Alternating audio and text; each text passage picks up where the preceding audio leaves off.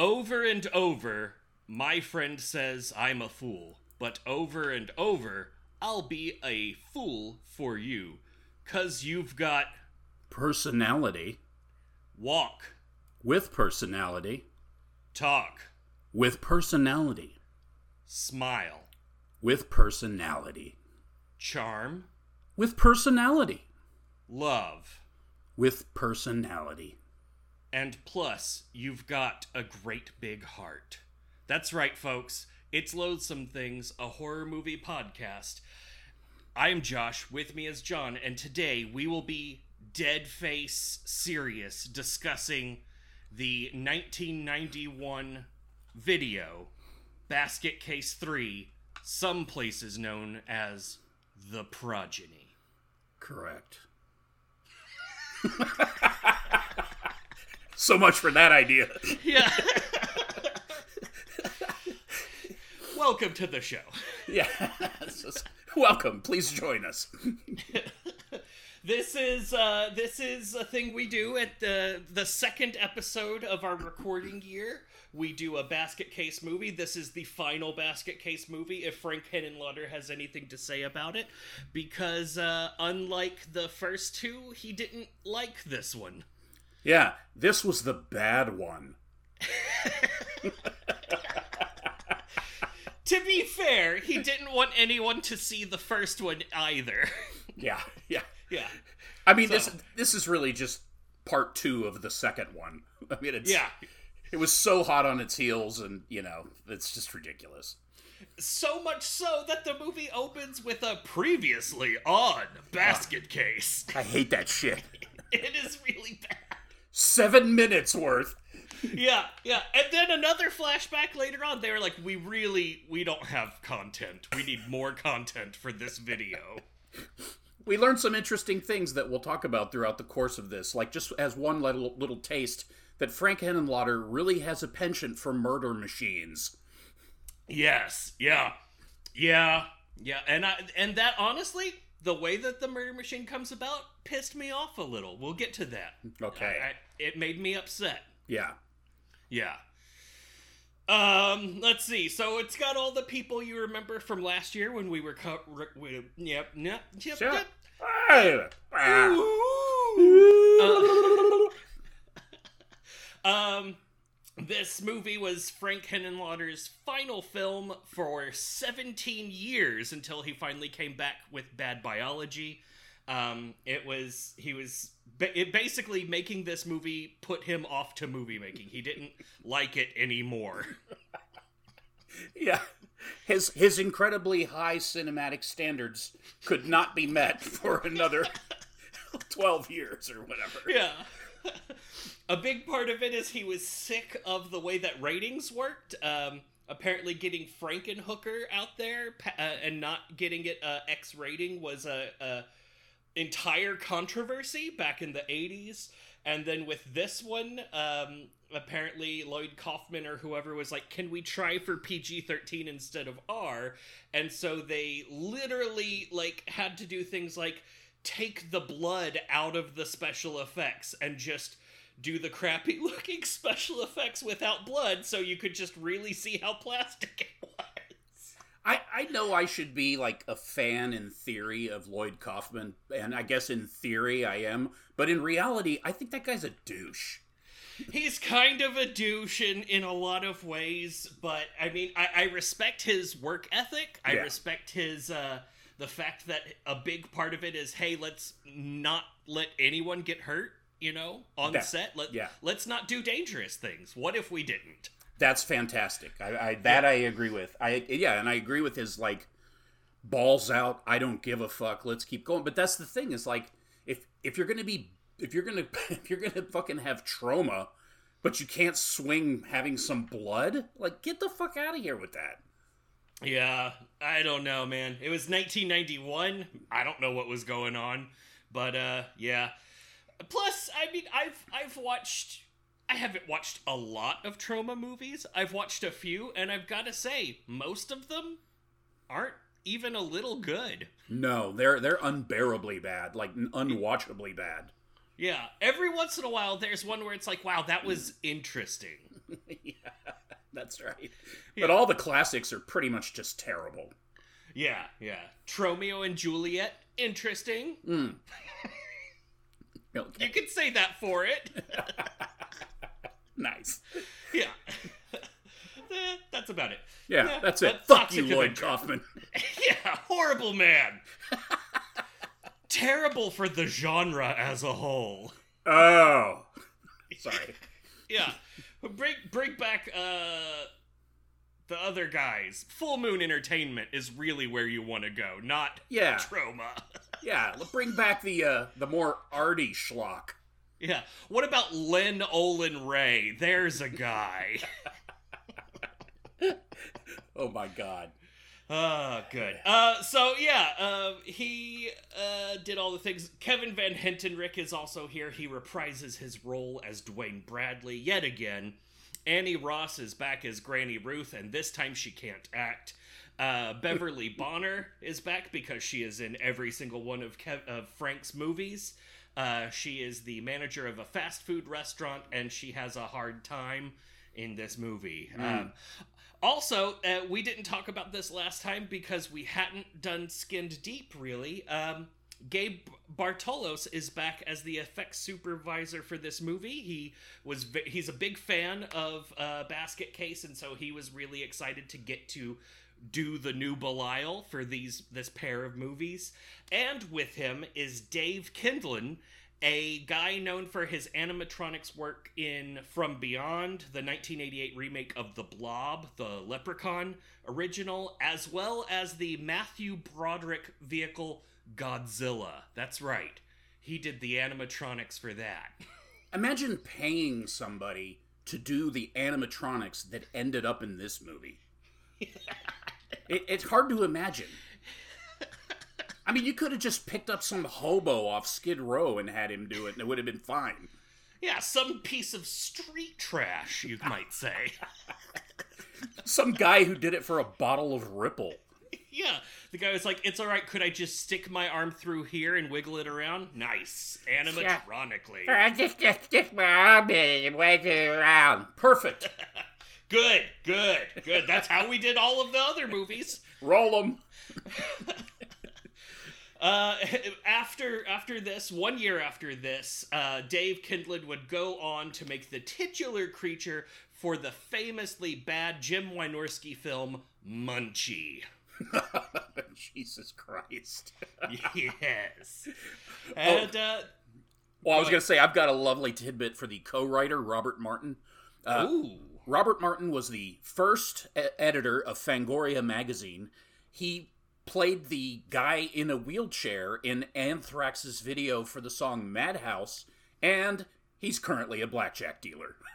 nice, yeah, yeah, that guy. Okay, he he is super grateful for his ability to get on in, in this movie because he was super down on his luck and and he was just happy to work on anything when this movie came his way from Frank. I mean, it was really, it was really just looking up, and and then he made the Anthrax video, and then it was pretty much back back down to blackjack. Blackjack dealer. Hey, I mean, I bet they make good tips. He probably does make some decent money. Yeah, I guess it depend. Did it say where he was a blackjack dealer? Because like, I think it said Vegas, but I mean that even that is pretty vague. yeah, As- yeah. I guess it's better than like Branson or something. yeah. Hey, he's a blackjack dealer in Branson, Missouri. yeah. In Pacific City. The only blackjack dealer in Pacific City. Ah, fantastic. Yeah, this movie, this movie, yeah, it's uh it's our first movie with a musical number. Uh, Uh the uh the songwriter who uh who who wrote the song still owned the rights to it and he was just so happy that um that Annie Ross was going to sing his song that licensed it to them for one dollar so that j- he just wanted to hear her sing the song and boy I bet he was disappointed. yeah, I mean she can sing, but it she wow that whole scene just sucks my nards. It's it's we'll, we'll get yeah. Wow. Yeah, the the the, sh- the Broadway show element of this movie is unfucking bearable and absolutely like it, there is there's no way to forgive for for the shittiness of that element of this movie. It's not funny. It's not. Cute. Yeah. I fucking hate Broadway musicals, and just I don't even want to. I don't want to see any of that in what honestly isn't even remotely a horror film. Well, maybe a little bit. It has, a, uh, yeah, yeah. It has, yeah, yeah. Yeah. We'll get to it. Because Yeah. Jesus Christ. um, I don't know. I don't know what to say. This movie put me off schlock so hard that my next pick has got to be something just hardcore. oh yeah, yeah. We're we're probably gonna have to go like straight from this to like I don't. Yeah, like two screens at the same time with like Serbian film on one and you know like like videos that we find off of live leak of people being beheaded on the other. Like that's that's the only thing that can bring me back to, you know, some semblance of normalcy after this fucking nightmare. Yeah, we're gonna we're gonna we're gonna have Veronica playing on one screen, and in the other one, we're going to Google uh, a lemon party with safe search turned off. I'm going to have three monitors set up with each of the three August Underground films playing at the same time. Oh yeah, it's going to be so much gonna- vomit. It's gonna be Cannibal Holocaust, but I've got Goatse on one tab, and I've got Tub Girl on another, and I'm just clicking between the three over and over and over again. It's just 24 hours straight of the Blue Waffle Channel. Internet. Oh my god. Uh, there's a uh, barbecue uh, place that is nowhere near where I live called Two Guys One Pit, and I just can't bring myself to eat there.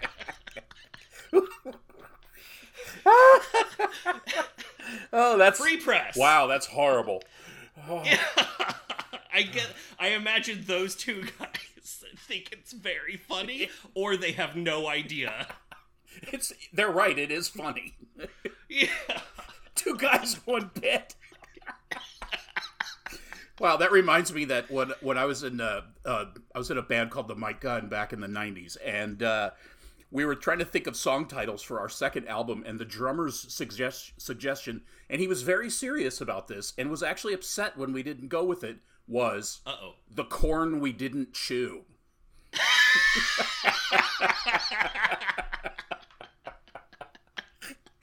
Whoa. wow. Is that wait? Was that? I'm sorry, I missed. You said that was the band name. No, that was going to be the, the title for our second album. A second album. Okay, as a band name, that would have been good because then y'all could open for Korn. Oh my god. But that's okay because the bass player wanted to go with "Bi Curious," Oh damn! and I was like, nah, "I don't want to offend anybody. Like, they- they're going to be making fun of people who are bisexual. That's really lame. So let's not do that." Yeah. Speaking of making fun of people that have anything to do with bisexuality and it being lame, uh, this movie introduces some new characters to the mix, including a nurse with something going on on his head, but he also is a cross dresser. Yeah. What? Great. Yeah, yeah. That's a that's a wonderful direction to go in. Yeah, there's a, there's a lot of a lot of focus on his nursing costume and the fact that he has hairy forearms and and is effeminate in some of his mannerisms. It's like, was this was that really was that good? Go, let, let's stay with the camp, please, if we could. Yeah. Uh, yeah, forget the social commentary, you dickhead. Oh, fuck. But yeah, so that's this movie. Yeah. We've now summarized all of it, and we can move on to the next part. John, how would you rate this movie? 12 Jolt Colas. Oh, Jolt Cola, the official sponsor of this movie, which is apparently that came about because they actually couldn't stop drinking it. Yeah, go- go figure. Yeah. it's 1991, folks. Yeah. Oh, God. Anything else we need to go over before we get into the get ankle deep in this nard? I don't think so. All right. Well, yeah, anyways, the the movie opens with a seven minute, well, six minute fucking rehash of the ending of the previous film, which basically consists of Belial fucking getting his nut, Duane uh, struggling with, I believe her name was Susan, uh, Yeah. because she's just shown him her vagitummy, and then the hand puppet baby comes out, and they freak out and struggle.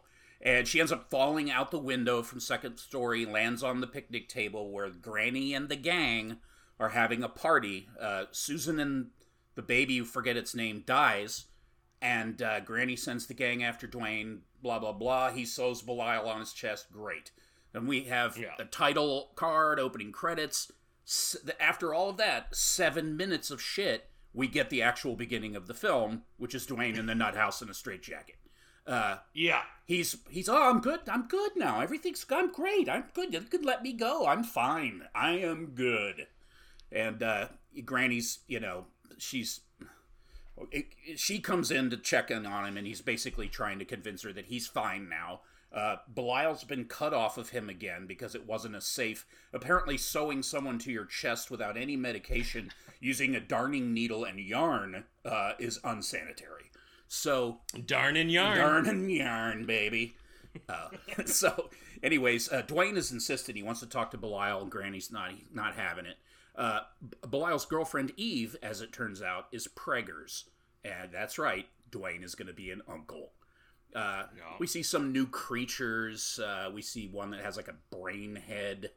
Uh, the tumorous nurse that you referred to. Uh, it's just you know, more of the same. If you've seen the second film, it's you know you know what to expect. If you haven't, a picture, you know, a bunch of people in really ridiculous prosthetic rubber costumes that are very cartoonish and offensive.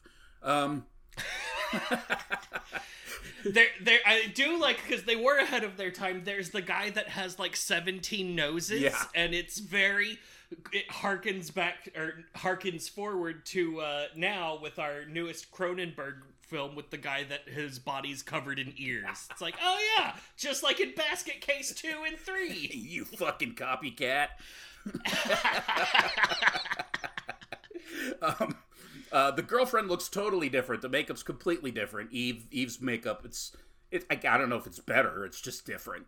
Uh, she has some Yeah. sort of weird side hawk hair thing going on. And her pregnancy is not going well. It apparently causes her to vibrate and moan. That's pretty much the sum total of most of her performance. Um, Jiggle and moan. yeah. Um, the uh, let's see. Yeah, Granny. uh, Like I said, Granny doesn't want Duane to see Belial. Um, and then just out of nowhere, the gang hops on a bus and uh, get gets on a trip, and we get to see this as the camera works its way down the aisle of the bus. We see someone drinking Jolt. We see some of the new characters. There's one that looks like a giant, twisty ice cream cone made of bright red tumors or something. I don't know what the fuck's going on. Um, yeah, yeah. So Yeah. that happened. So, anyways, um, we uh, oh god, it just hurts. Anyways, oh yeah. By the way, back in the scene where um, uh, there's a portrait on the wall in uh, one of the scenes in the house that that Granny refers to like being sad because Susan and her baby are dead. Um, but it's a picture taken from the scene where Duane and Susan were fighting. It's like what you somebody was in there with a fucking camera. So it makes no sense. So, anyways, okay. So the gang's on the bus. Uh, oh, there's one character, by the way, called Mackerel, who kind of it's a small person um, who looks like a fish. It's real Great. Yeah, it's really bad. There's this great line: Cedric, see, I I see you brought your lettuce. Um, Cedric, who looks like a black guy, so they named him Cedric, Mm. uh, is obsessed with a head of lettuce. Yeah. Okay, so okay, whatever. So we end up now we're at the Rockdale County uh, Sheriff's Office. Uh, uh, no, no, no. A Rockdale County Sheriff shows up at this big plantation style house. The show was shot in uh, the movie was shot in Georgia, so now we're at a plantation house. He drops off some sort of fucking gadget that he says he found on the side of the road. Uh, that's for Little Hal, and he's talking to a dude named Hal. So I mean, I guess Big Hal. Um, he references a remote controlled lawnmower that little Hal made for him, a little nod towards Frankenhooker, which is nice. Um, Nice. in comes this stupid coffee making gadget cart machine thing. Coffee, sheriff? It's so fucking stupid. Uh, he gets coffee and goes, "Ooh, it's actually pretty good." And then uh, he and Hal are talking, and Hal shows him a portrait, a painting of baby Hal, which is basically one of those old school portraits of a baby with like gown, except it's just this triangulated body that just goes and it's just covered with hands, just hands sticking out everywhere. So great. Um, back on the bus, fucking kill me. Granny sings personality. Uh, the whole fucking song. There's even a part where she like stops, and I'm like, oh, thank God. a personality. I was like, oh, Jesus fucking Christ. It's so bad. It, they pull out brass instruments Oh to God. go with it. And the idea that they they would they thought they would like pulled some fucking coup by getting this lady to sing in their movie like oh this is gonna be great so and then they they they show up at their destination and we see this sign welcome to peachtree valley John, let me ask you. uh, So you you mentioned the thing with the the head of lettuce, uh, and, and that's part of a a much much longer scene where where we're following Granny Ruth as she goes row by row down the entire length of the bus, stopping at each inhabitant of each seat and doing doing a color commentary on what they're doing. Like one, what is knitting? Another one, she's like, "Oh, do you do you uh, do you need a, a sandwich or anything?" How did how did that whole scene make you feel inside? oh my god she's dead um she's so she's so like oh god it's just the worst she's so uh what's the word patronizing oh Yeah, Like she's the most Yeah. offensive person, you know, as far as like treating people who have physical deformities or whatever. She's the one who treats them the worst. She isolates them and makes them feel freakish and convinces them that no one in the world can un- ever understand. She's terrible. yeah. yeah, Granny Ruth sucks. Fuck that lady. uh, so anyway, so she has them stop at a pharmacy for so, so she can go in and get extra large condoms, Yeah. which there's there's a lot of of that played up on the screen for a reason that we never really get to. Um, and runs into the sheriff from earlier. Uh, meanwhile, Duane is shoving. He's Duane's still in a straitjacket. He's shoving his body out the window, and he meets cute town girl Opal, who is the sheriff's daughter. He tells her to have them all arrested so that he can be with his brother Belial, who lives in that basket back there. Um, uh, this doesn't really work. Uh, they're like, oh yeah, Granny Smith's like, yeah, he's troubled. It's whatever. Don't worry about it. Uh, they get to the Rockwell house just as Eve Eve's water breaks, um, and we see water gushing out of her her rubbery skin, and then from outside the bus. Everyone's talking, and they see it looks like a water main has broken on the bus, and it's just pouring down those school bus steps. It's a pretty good little bit, you know. Pretty it's- pretty ridiculous. It's funny. It's yeah, yeah. And, and part of that was a setup to a really cool scene later that we don't get because of reasons.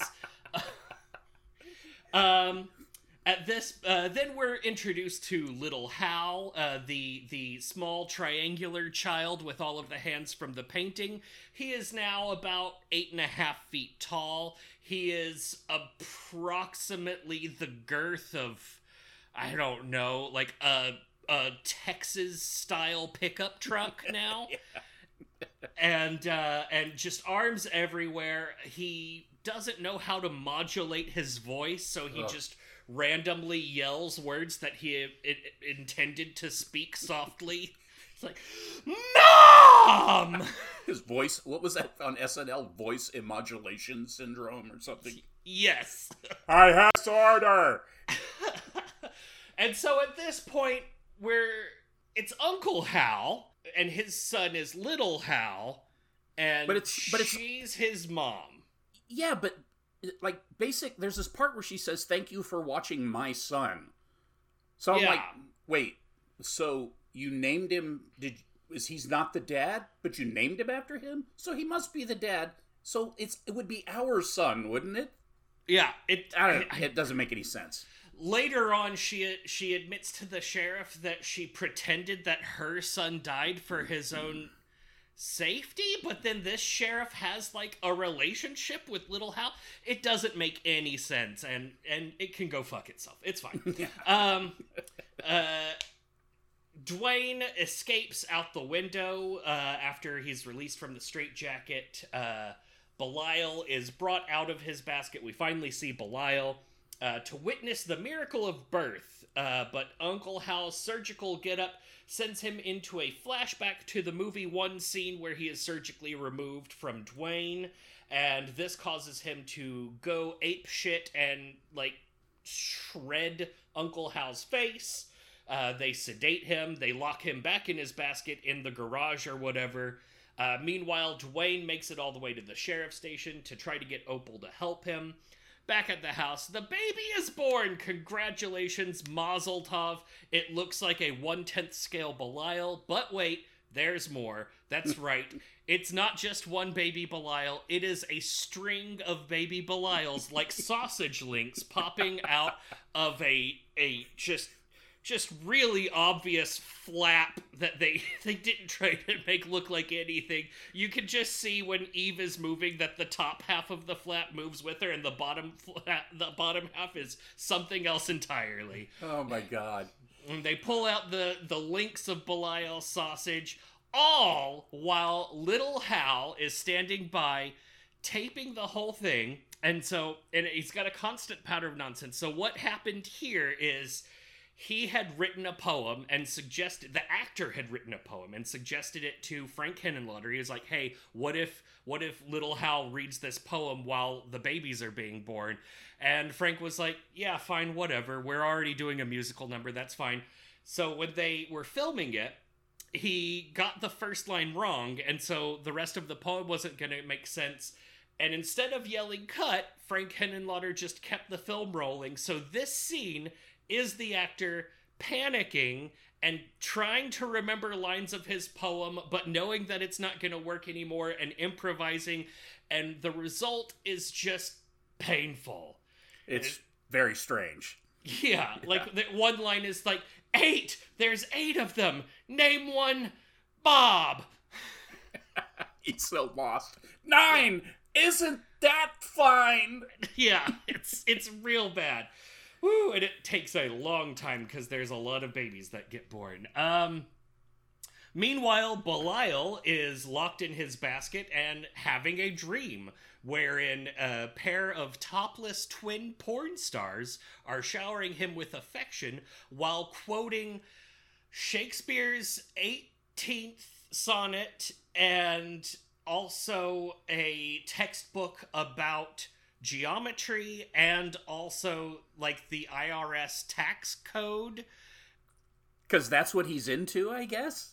I don't know. It's very strange. Like uh, they fake, went he, fake tits and geometry. yes, very 1991. Like like baconed tan tits of the wrong shape. Of the, of the classic 1991 fake tit shape. They're just they're just not attractive at all. It's disgusting. They're the ones that like bulge all the way out. There's it looks painful to have to carry them around. They have their own gravity. yeah. Um, uh, they they end up waking him out of his reverie, and Granny Ruth brings him in and says, brace yourself, Belial. You're going to need a bigger basket. I like how those girls are like passing his hand back and forth so they can lick his finger. It's so disgusting. And did you so... see, did you see that his his uh, I think it's his his uh, index finger the nail isn't attached right so as he's like caressing her butt his fingernail keeps like popping back and it looks yes, it's so bad oh my god so I I watched this on uh, Plex, and there were a ton of ads. Oh um, oh my god, Smith and Hassler. Yeah, they went nuts. Oh well, I got well, I did get the Texas Hammer. Um, I don't know why I was seeing Texas commercials. I, that's Smith really and Hassler. What? William Shatner doesn't do anything like that. so I see a condom commercial, which was hilarious Oh. after the scene we just saw.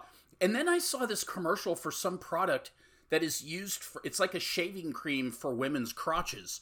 And oh. so the commercial is this like tattooed hipster chick and like they show her lift up her leg like the whole shot it's just her crotch and she's got like she's got shaving cream like all smothered all over and there's hair all over her thighs i was just like what kind of a commercial is this it was a real commercial Yeah. It was fucking amazing. Oh man, have you ever seen the commercials for bidets where it's like from a from a, a like you know like a, a seven or eight uh, on the toilet, just like not having a bad time pooping? oh my god. Good stuff. Yeah. yeah. But anyways yeah. So uh whew, Beli- belial sees his brood.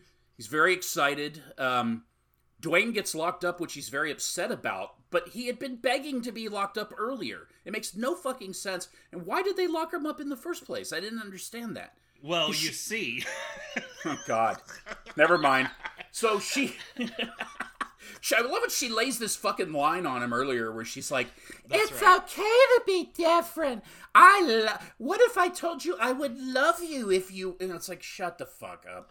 yeah, but but Duane liked it. He was like, really? Yeah. Oh, yeah. So he Kevin locked- Van Hentenryck does a great job in this movie. Like, yeah. He really, he, he really is funny in this movie. Um, yeah, st- only standout performance. Yeah, that's true.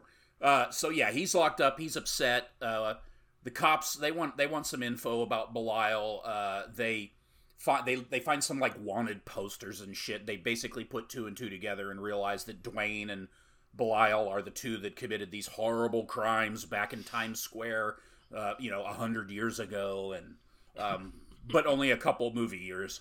And um, so there's a million dollar reward for Belial's head, I guess. So these two cops decide that they're going to go to Doc Rockwell's place uh, to to you know capture Belial and get their reward. Back at the house, they're having a party because of the twelve or so babies that were born. Yeah. Um, Belial makes a big mess in the kitchen because you know, oh, that crazy Belial. oh, And uh, well, Granny's searching for Duane. Where's Duane? Why? Where's Duane? Of course, Duane's been gone for you know hours. It seems like. Um, the cops arrive, sneak up on the house, which takes like forty minutes. yeah. Uh, they see the gang partying, and one of the cops says, "What is this? Some kind of weird satanic cult?" Like, what? The fuck are you talking about? Um, oh, they find an open window. They they crawl in the window. Of course, this is Eve's room. She's in there sleeping with the babies. Apparently, sleeping quite soundly because uh, they don't hear the cops talking at almost normal volume. Um, one of the cops backs into the baby's bassinet, wakes them. Eve wakes. The party people hear. It's all hell breaks loose. They murder Eve they murder her. like brutally, apparently. Except you just see her corpse later, and they, that like, did they did they show him them beating her? I'm trying to remember. No, they shoot her. Oh, that's it. That's right. They shoot her so hard that she like explodes as if she's got machine parts inside. like like there are sparks. It's like That's right. What? yeah. So yeah, when they leave, she's like just a pile of latex basically on the bed. It's so obvious.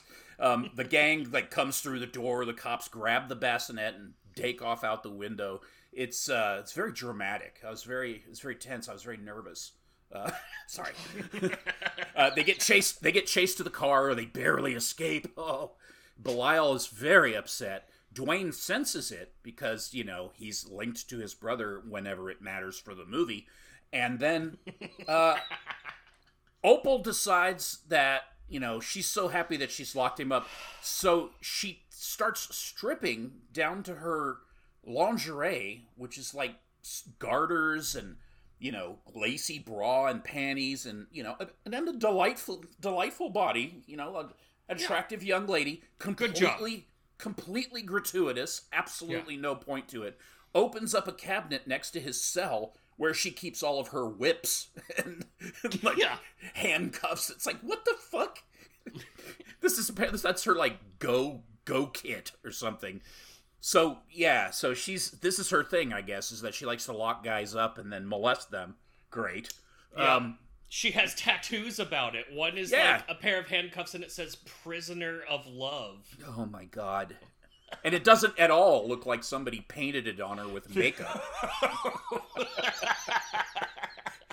like, have you ever seen a fucking tattoo, dude? That Never seen a tattoo before. It's like face painting. It's terrible. I mean, it actually is. I'm joking, but it's not. It's not even a joke. It looks like face painting. It's yeah. terrible. Energy angel. What a whore. Oh, sorry. So, um, This was her only acting credit, by the way. This was th- this is her movie premiere and finale. oh my god. So she, yeah, she grabs her bondage gear so she can quote handle animals like you. Her dad shows up and gives her this line: "Put that blouse back on, young lady, and put that bullwhip back." He's so disappointed with her. She apparently keeps doing this. I know he says something like, ah, "When are you gonna stop this?" or something like that. he threatens, and then he threatens to quote spank the daylights out of her. It's a very uncomfortable. And Man. she's she's there in her underwear, and he's yelling at her, and it's very awkward. Um, rest of the cops arrive, or some other cops arrive. The, co- the two cops with the babies. Uh, the sheriff uh, is is yelling at them basically, and he gives them this line, which I had to write down because it was just brilliant. and apparently, when the sheriff the sheriff uh, was laughing so hard when they were trying to film this line that he had to leave the film set for a while. Um, but this is the line: "You boys have been through a lot tonight." Bailey, you book the Bradley boy. Baxter, take the bassinet of baby Belial's back and get Brody to come by. Where's Brennan and Banner? It's really good. It's great. Uh, the sheriff arrives at the uh, Rockwell house, shoots his way in because they have this idiotic like telephone bell system to get in the door that I don't Yes. understand. Walks into a room. The whole gang is in there. They're in mourning. Um, he's like drilling Granny for information. He's got his shotgun. I, Yeah, he is. yeah, yeah. Um, Little Hal, one of his inventions, or that that cart again, I guess it's been modified, uh, rolls into the room and lures the sheriff away. Uh, and then we, uh, he, the sheriff leaves. Everybody follows. They go over to Little Hal's room. He knock, open the door, and there we see Little Hal in all his shirtless glory. He looks like the king of Tumor Mountain. Oh, he's And- all purple and discolored and Yeah, really Yeah. just, just Sweaty. gross. Yeah, it's it's unpleasant. yeah. Um, so then that happens, and then we hear him say, "Bye bye, sheriff." Um, uh, the police department, the um, the cops turn out that the, these other cops like the babies. Um, two like they're they're in the bassinet, and the guy's like, "Aren't they just the cutest?" or something like that. And they all just look like Belial. Um, two of them are moving; the rest are all just laying there. um, Opal decides that she's going to take one of the babies to be her pet. Great. yeah. Um, two two uh, really goofy cops start arguing about how many creatures are in the the group. Um, yeah, it's uh, whatever. Okay, so Belial's it's it's yeah, a really rough thing to it's talk so about. it's bad. Belial's basket is left at the police department outside. The cops bring it in because you know they're idiots. Yeah. Uh, Duane senses that Belial is inside there, yells his name from the uh, prison cell. Uh, Belial chokes a cop uh, till his eyes and pop out and his his lips kind of peel off. I mean, like his jaw front, t- like his teeth. I don't know. And that was the scene where there was supposed to be blood everywhere, but they did. There's no blood, so it's just. It looks cool, but it's like, what the hell? Yeah, yeah, that was where the the blood was supposed to fountain up. When she was giving birth, the whole room was supposed to be showered in like slime and grossness, but they they cut both of those so we didn't get the goodness. So yeah, that that scene where like her water broke and so much fluid came out of her, that was supposed to be a portent to when all the other even grosser fluids came out. We didn't get. And here's another one that we yeah, didn't I- get. it- which is so stupid. I mean, like like his face looked okay. like Yeah, it, it looked like a Leslie Nielsen movie thing. yeah, yeah, Yes. right. Looked like what is it, Mad Marge or whatever. Uh, anyways, uh, yeah. So he does he does that, rips rips the guy. I mean, squeezes the guy's head, his eyes, teeth pop out, whatever. Um, he attacks the the other cop. Um, Opal freaks out and and drops the baby, like basically, it's you hear it splat on the ground. Uh, Belial starts ripping or using his teeth to rip the cop's face off. And so like he, they use a denture to represent his teeth which is like embedded in this stretching latex pulling off of his face i mean it looks cool but it also looks ridiculous. Um, it does. It was one of the highlights of the film, Yeah. though. yeah. Yeah it was. I mean he's he's on a he's on a tear. He attacks another cop. Um yeah no no that's that part. He ends up tearing that guy's head off which is kind of awesome.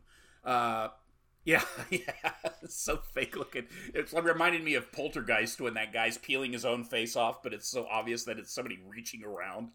Yeah, yeah. It, it looks like uh, the Swedish chef from the uh, from the Muppets. Turkey durkey. Yeah, that level of oh yes, these are the arms.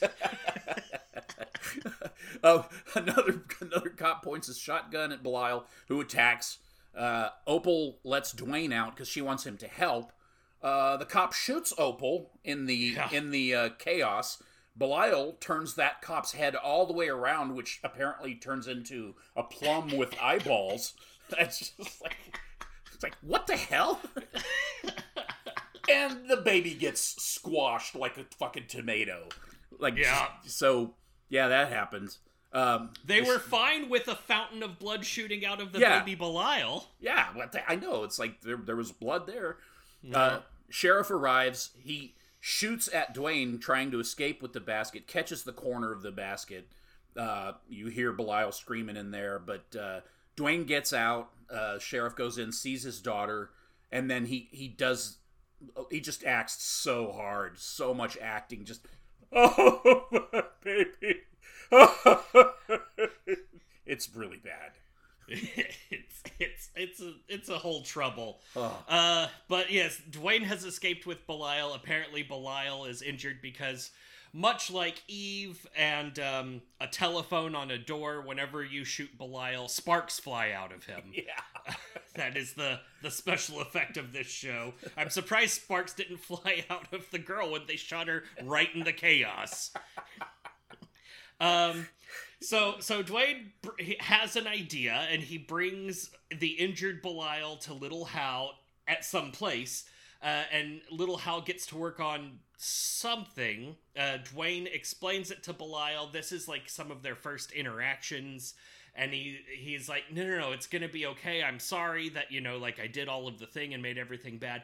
But if you'll look at these blueprints, and then he starts talking about it like a 45 degree angle and and, and the, the reciprocity of pressure and something like that. Um, and then skip forward, and now we are at one of the deputies' houses, and uh, we don't see how it happens. We just see like part of a, a claw thing that little Hal was working on is present while one of the deputies gets killed by Belial, um, which happens off screen. Then we go to another deputy's house. He is wearing a leopard print banana hammock. He has empty beer cans in his bed with him, as well as towels or like used underwear or something. It's not really easy to tell, but he like smells both of them to figure out which one to rub on his face. Yeah, And it's then- not like he. I was like, are they shirts? But he doesn't put them on or anything. He just smells them and then picks one, and then you don't see it anymore. Yeah, I don't know what was up with that. Then he goes to the to the uh to the bathroom. We get a lot of shots to make sure that he doesn't have any pimples on his back.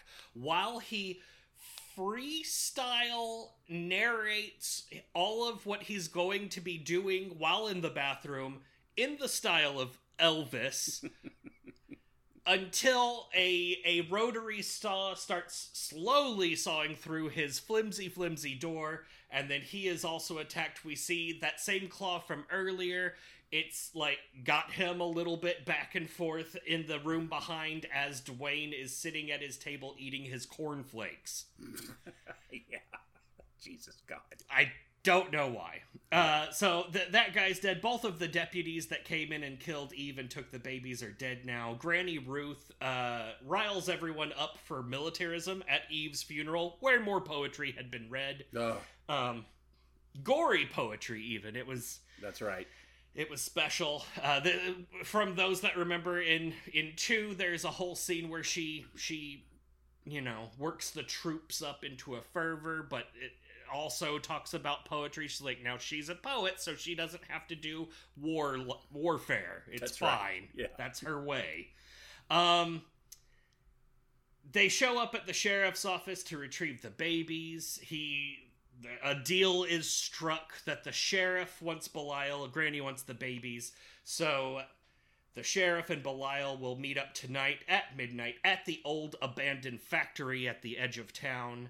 Um, after striking this deal, they then invade a fast food restaurant where Beverly Bonner is the cashier, taking the order. Granny Ruth uh, orders a lot of very specific food items very fast. Beverly Bonner struggles to keep up with the speed of her ordering in what is supposed to be some very comical business, but it's kind of not. Yeah, I, it's it's nice to see Bever- Beverly Bonner. It's not nice to see that they have no fucking clue what to do with her. Yeah, yeah, it's like, come on. Anyway, Beverly Bonner later went on to do such illustrious work as uh, charging people to read lines with her of her scenes from the first basket case movie where they could be Duane and she could ask them, What's in the basket? Oh my god, really? yes. If you watch the documentary What's in the Basket, they show her after after her Frank Henenlotter career doing that. Like she tours around probably the uh, convention circuit and and people read Duane's lines while she does her own lines from Basket Case 1. Wow, that is Yeah. That's very sad. I mean, if she's able to do that instead of having to work fuck yeah, do yeah, that. And that's true. That's true. You got a point. Yeah. um uh then we we head to the aforementioned abandoned factory, which we now recognize as the place where Little Hal was building something, and that something is revealed to be a scrap metal mech suit that uh, it's like an eight foot tall mech suit that that Belial operates from within the way that Baby Yoda would operate a his dead friend's body. um, and on top of it is dangling what I assume was supposed to be a real human head that he had Mhm. torn off of the deputy. But since they weren't allowed to do blood in this scene, you can just see the white plastic or paper mache or whatever it is at the ends. And so it just looks like he dangled a cheap Party City Halloween mask from the top of his death machine. It's so bad. It's like don't, just don't use it if they're gonna make you do that. If if you didn't put it there, it would look better. If it just wasn't there. Or at least, yeah, like they the, the idea is that he tore his face off, but it, it just looks like a shitty mask. They should have at least done the whole head or something. If they couldn't do blood, they could at least Yeah. paint the neck a little bloody or something. Just, just paint the inside red. You don't have to have anything dripping. It's fine. It looks terrible.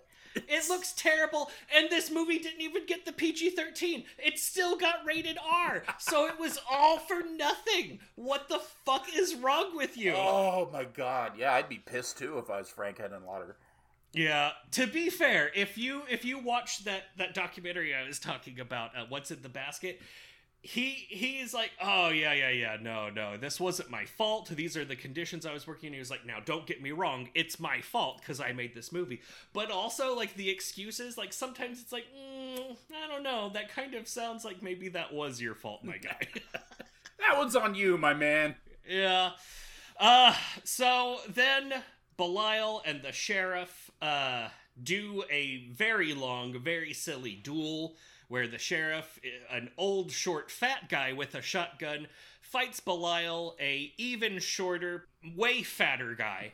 um, fights with a mech suit that has a clampy claw on one side, a, a circular saw on the other side, and surprise cl- close down bullet shield that is exactly in the style of the the big bad guy from Skinned Deep with those the Mm-hmm. the riveted steel and the jagged corners. Mm-hmm. It's right there. We we we see you. We see you. Uh, uh, what's your what's your stupid name? Uh, Gabe. Uh, Gabe, Gabe Bartalos. Bartalos. Yeah. Um. So they do a fight.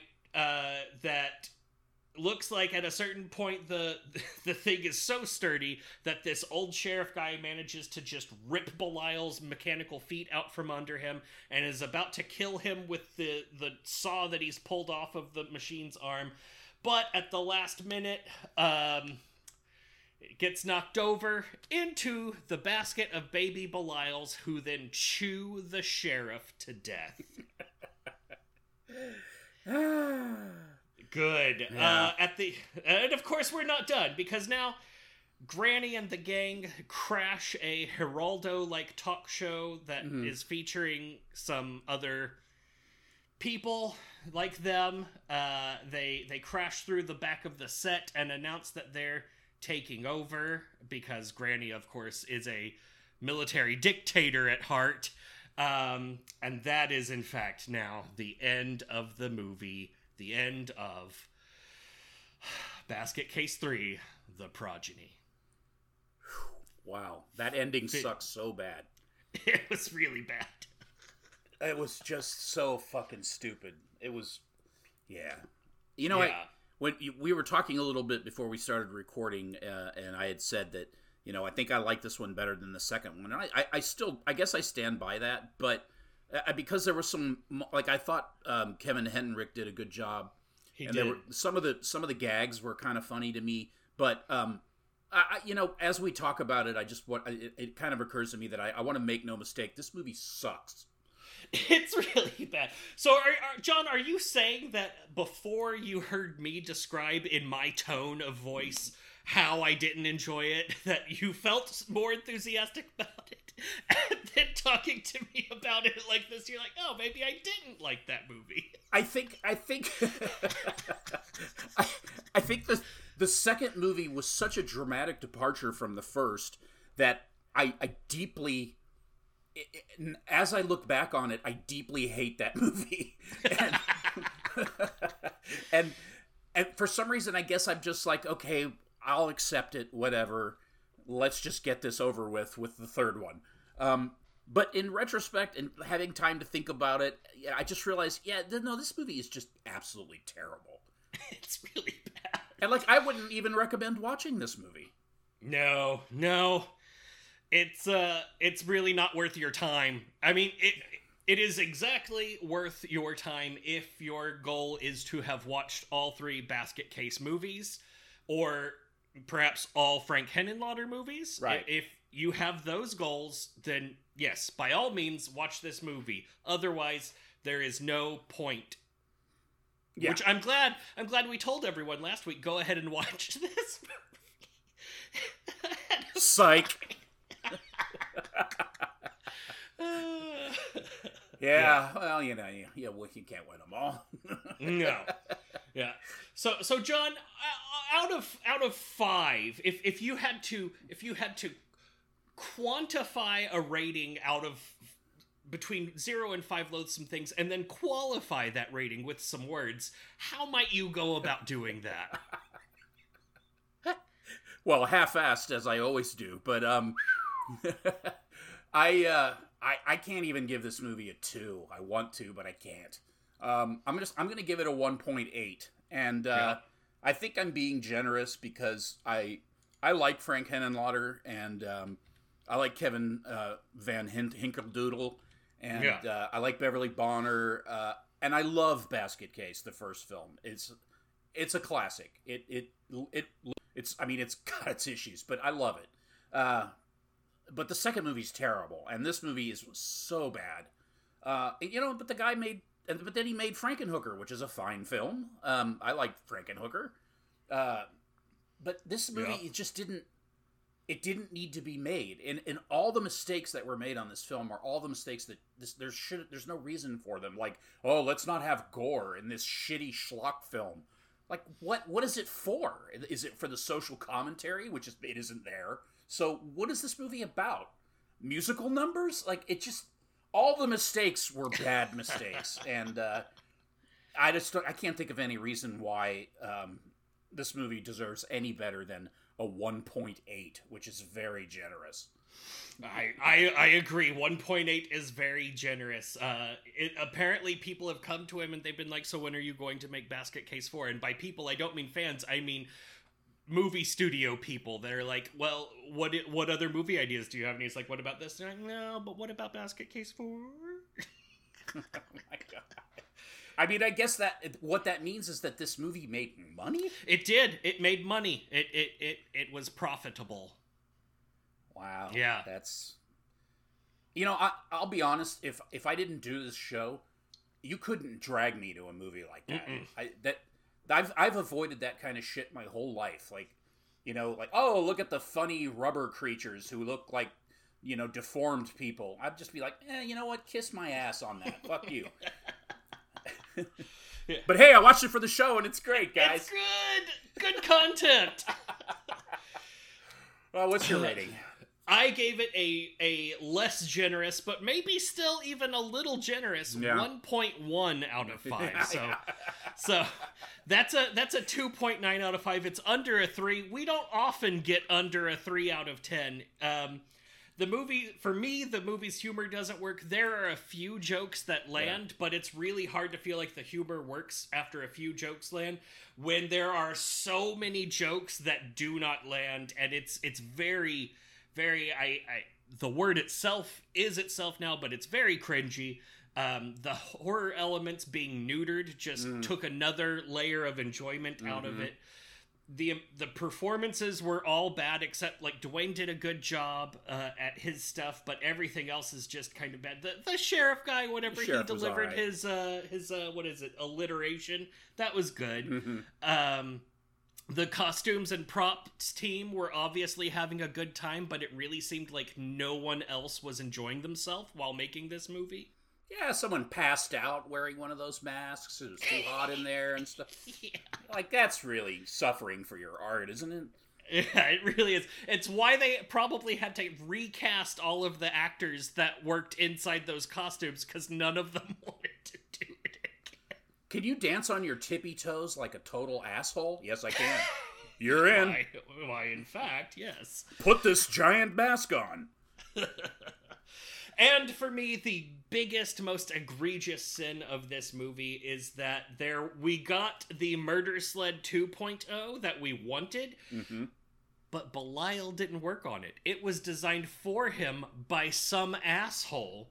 No, that's right. Whenever the whole thing is that Belial loves to make a murder sled. Yeah, that's a good point. I mean, the murder sl- the I can't find flaw in the murder sled. It's it's No. it's the ultimate killing machine. Why didn't he reprise it? I know. It could have just look. You've got an abandoned warehouse. All you need is like a ramp, and then at the top of that ramp, a murder sled, and then you just slide it down, and then the sheriff would have been cut in half. It would have been great. You have a whole giant building with blue and yellow and orange light bulbs up at the top, and and and it's it, it's clearly the same location where they where Christine was kept. So there must be all kinds of parts there. And Belial was very good at making murder machines. And honestly, little Hal can he can suck it. Yeah, his his murder sled sucked. It sucked. It like Yeah. it was connected by hoses to some fucking diesel generator that was smoking and overheated and broke down when it was at the most important. Like fuck you, little Hal. the arm just comes off the whole thing like it it's not even heavy enough that a sheriff can't knock it over by grabbing each of the ankles and doing a yoink I thought that Dick Eater was a genius. And then we, you know, like Belial is into like geometry and taxes and titties. I mean, okay, Yeah. they were fake, whatever. It was the it was the nineties. 91 come on yeah, I mean, but you know, otherwise, pretty smart dude. yeah Yeah, you got a point there. That's uh It's very sad. Eh, yeah. It One was point one. Yeah, 1.1, 1.8, 2.9, like just like in figure skating. 1.1, 1.8. What And did then we? someone's Uh, crying. what did we? What did? What was the rating that we gave Intersect, which I'm assuming is our lowest rated film? Um, I, I hope that this was not rated lower than Intersect. But you know what? I think there's an argument to be made that this is worse than Intersect. you know, th- there's th- you make a good point because like Intersect has the benefit of th- not having a good expectation, you know, like like not having something to live up to other Yeah. than like a documentary about atheism. Yeah, I Uh, let's wasn't. I wasn't surprised that Intersect sucked. Yeah. Let's see. Uh, you gave Intersect a one out of five. I gave it. I gave Intersect a 0.5 out of 5, so uh, 1.5 out of 5 total. So this this movie almost doubled the total score of Intersect. we were so offended by that movie. Uh, it's really bad. Uh, I wouldn't be surprised if Nate showed up in this movie and he'd be like, "That invention is dumb." How many times have I been shot? Fuck. Yeah. Uh, wow, that was All right. uh, okay. yeah. Huh. Did you see any? Uh, did you see any good horror films recently? I did, but I can't talk about it because Ah. uh, I'm going to be picking it for the film after our next film. nice, nice. Yes, it's Yeah. a big old secret. What about yourself? Any any cool media you've been consuming? quite a bit. Yeah, I saw Evil Dead Rise, which which I really enjoyed. Oh, uh, yeah. I saw. Uh, I saw. What else did I see? I saw some other cool stuff. I read some cool horror books. Uh, there's a, a African American horror author named Tanana Reeve Dew. Oh yeah. the first lady of kind of sci-fi horror, um, and she's great. She's a great writer. Uh, could have easily gone literature, but she decided to go genre instead, and I think it's it was a Cool. great it was a great decision for her because she's a very strong writer. Um, I also read another book by uh, an African American author. It was also his debut as well.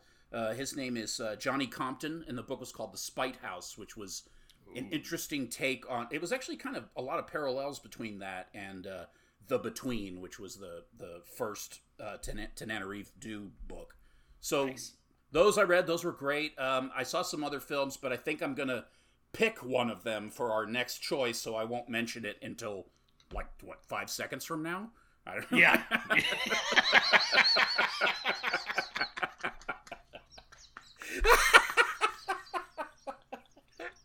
oh my god. That's good. I am so fucking stupid. Oh, that's really good. Woo! That's how about that suspense? Like, Woo! Kept them on the edge. Just edging our listeners. edging our listeners. Hold it. That's the loathsome things promise. Loathsome.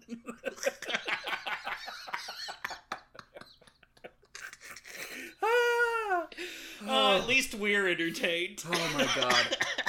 so, I I uh, subscribed to uh, uh, like a newsletter from some horror author, and uh, well, his name's Daniel Kraus actually, and he's got a book coming out called Whale Fall this summer, which looks really cool. It's about a dude that gets accidentally swallowed by a sperm whale and has Fuck about yes. about an hour to figure out how the fuck to get out. Nice. Yeah, and it's been getting great reviews and stuff. I'm looking forward to it. But um, I signed up for his newsletter, and what he does is he gives you a free um, download. Basically, he, his favorite ten favorite horror films, even though they weren't all horror films that you've never seen. As it turned out, I actually hadn't seen any of them. I'd heard about some of them, but I was like, wow, I've actually never seen any of these. Um, one of them was a French film, a body horror film, uh, and the movie, uh, the title is in English is "In My Skin." In French, it's called in French, it's "Dans ma peau," and uh, it is uh, it's very body horror-ish, and I loved it. And uh, it kind of continues in a tradition of French films having these incredibly powerful, dangerous, but oddly alluring lead female characters that carry the whole film. Um, uh, Beatrice Dalle is the is an actress that has tends to have those kind of roles. She's a French actress.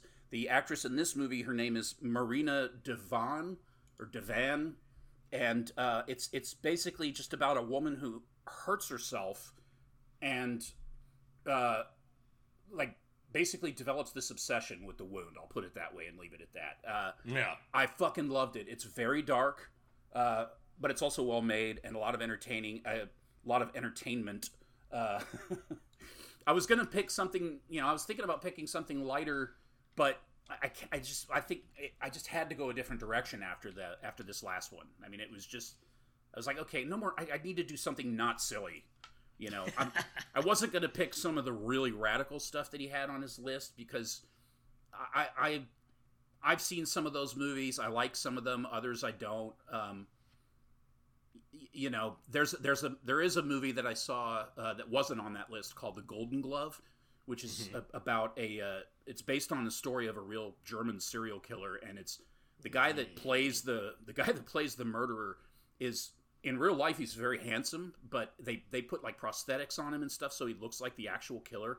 And Nice. that movie is so gritty and just like that one's pretty disturbing too. But I'm gonna go ahead and go with Dans ma peau. Nice. The uh that's the movie that you told me about that I then googled and I watched all of it. And then you said you wanted to pick that. And I was like, you you want us to spend a whole hour talking about a a four minute long short film where a lady does one thing? and it turned out I had not, in fact, watched all of it. I'd watched a clip from the movie. You can find it for free out there. Uh, you know, it's the the version that that I found doesn't look great. I watched most of it for the first time on my phone. Looked better on my phone because the screen was small. So Yeah. you know, but it, you can find it out there if you look. Um, otherwise, you can find. I think I think it is available for rent too as well. And of course, you're going to get a much better cut. And Yeah. uh, but I have a lot to say about that movie, and I'm kind of excited. Uh, of course, it'll be harder to talk about than this one because it's serious. So. That's okay. We'll probably end up having more fun talking about it than with Yeah. this one, where because we probably won't be rolling our eyes the whole time. yeah. Heavy sigh. yeah and it, it, it leaves you know it leaves the door open on certain things so that you're not you know you're not just spoon fed everything. There's a lot that you kind of have to you're forced to think about with it. So but it's not a difficult film either. So it's you know i mean difficult to understand. It's it's difficult to watch. No. but anyway so what about you? Did you see any any good stuff? What were you you just, just Um, said the the one that so- you yeah don't want to talk about yet.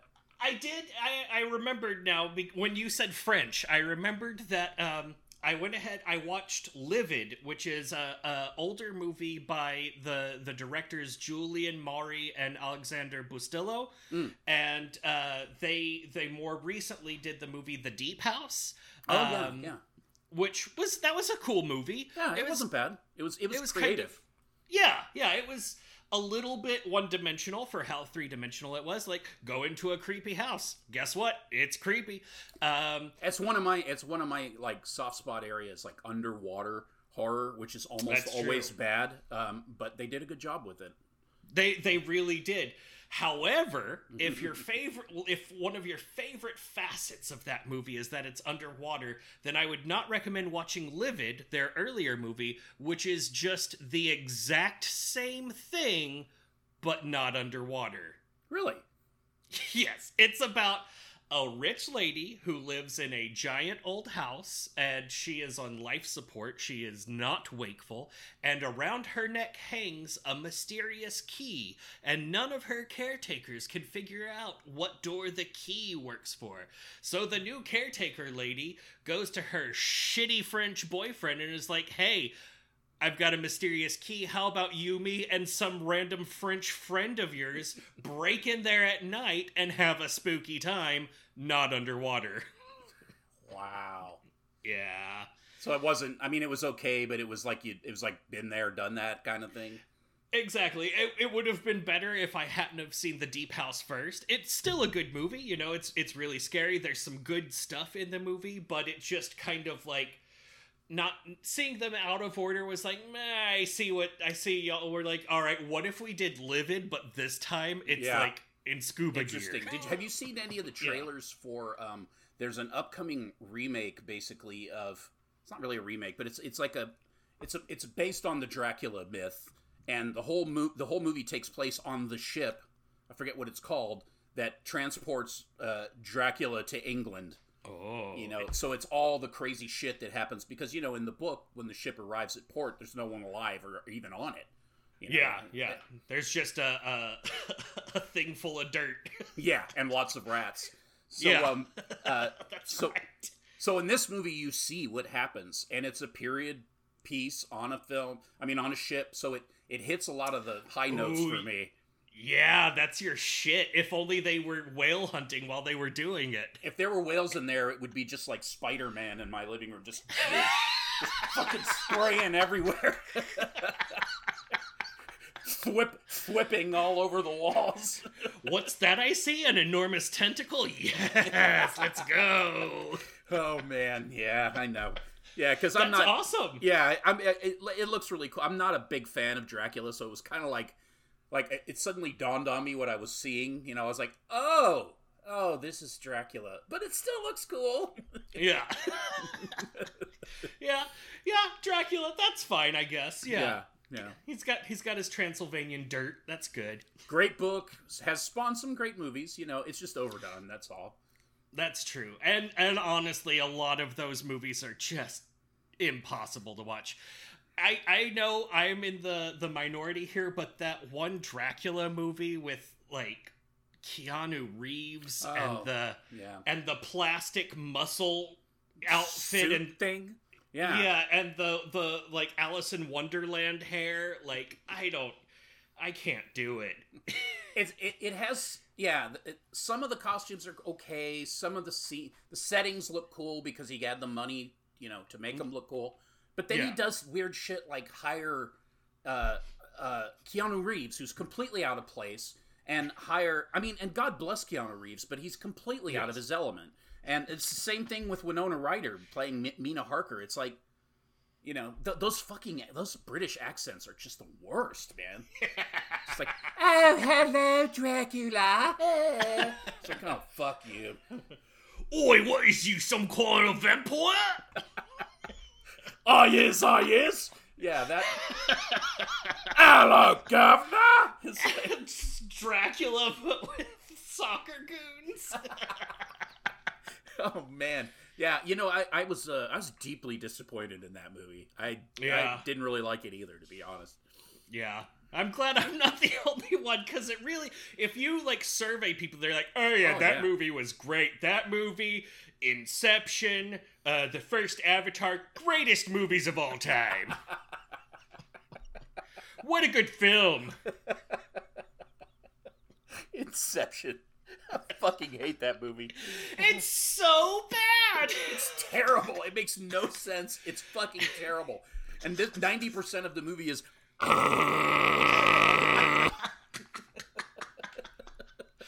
and people that are like eh, oh, you know you have you seen the meme where you've got like the really stupid people on the left and the genius on the right and in the mi- middle is like the loud majority of everyone?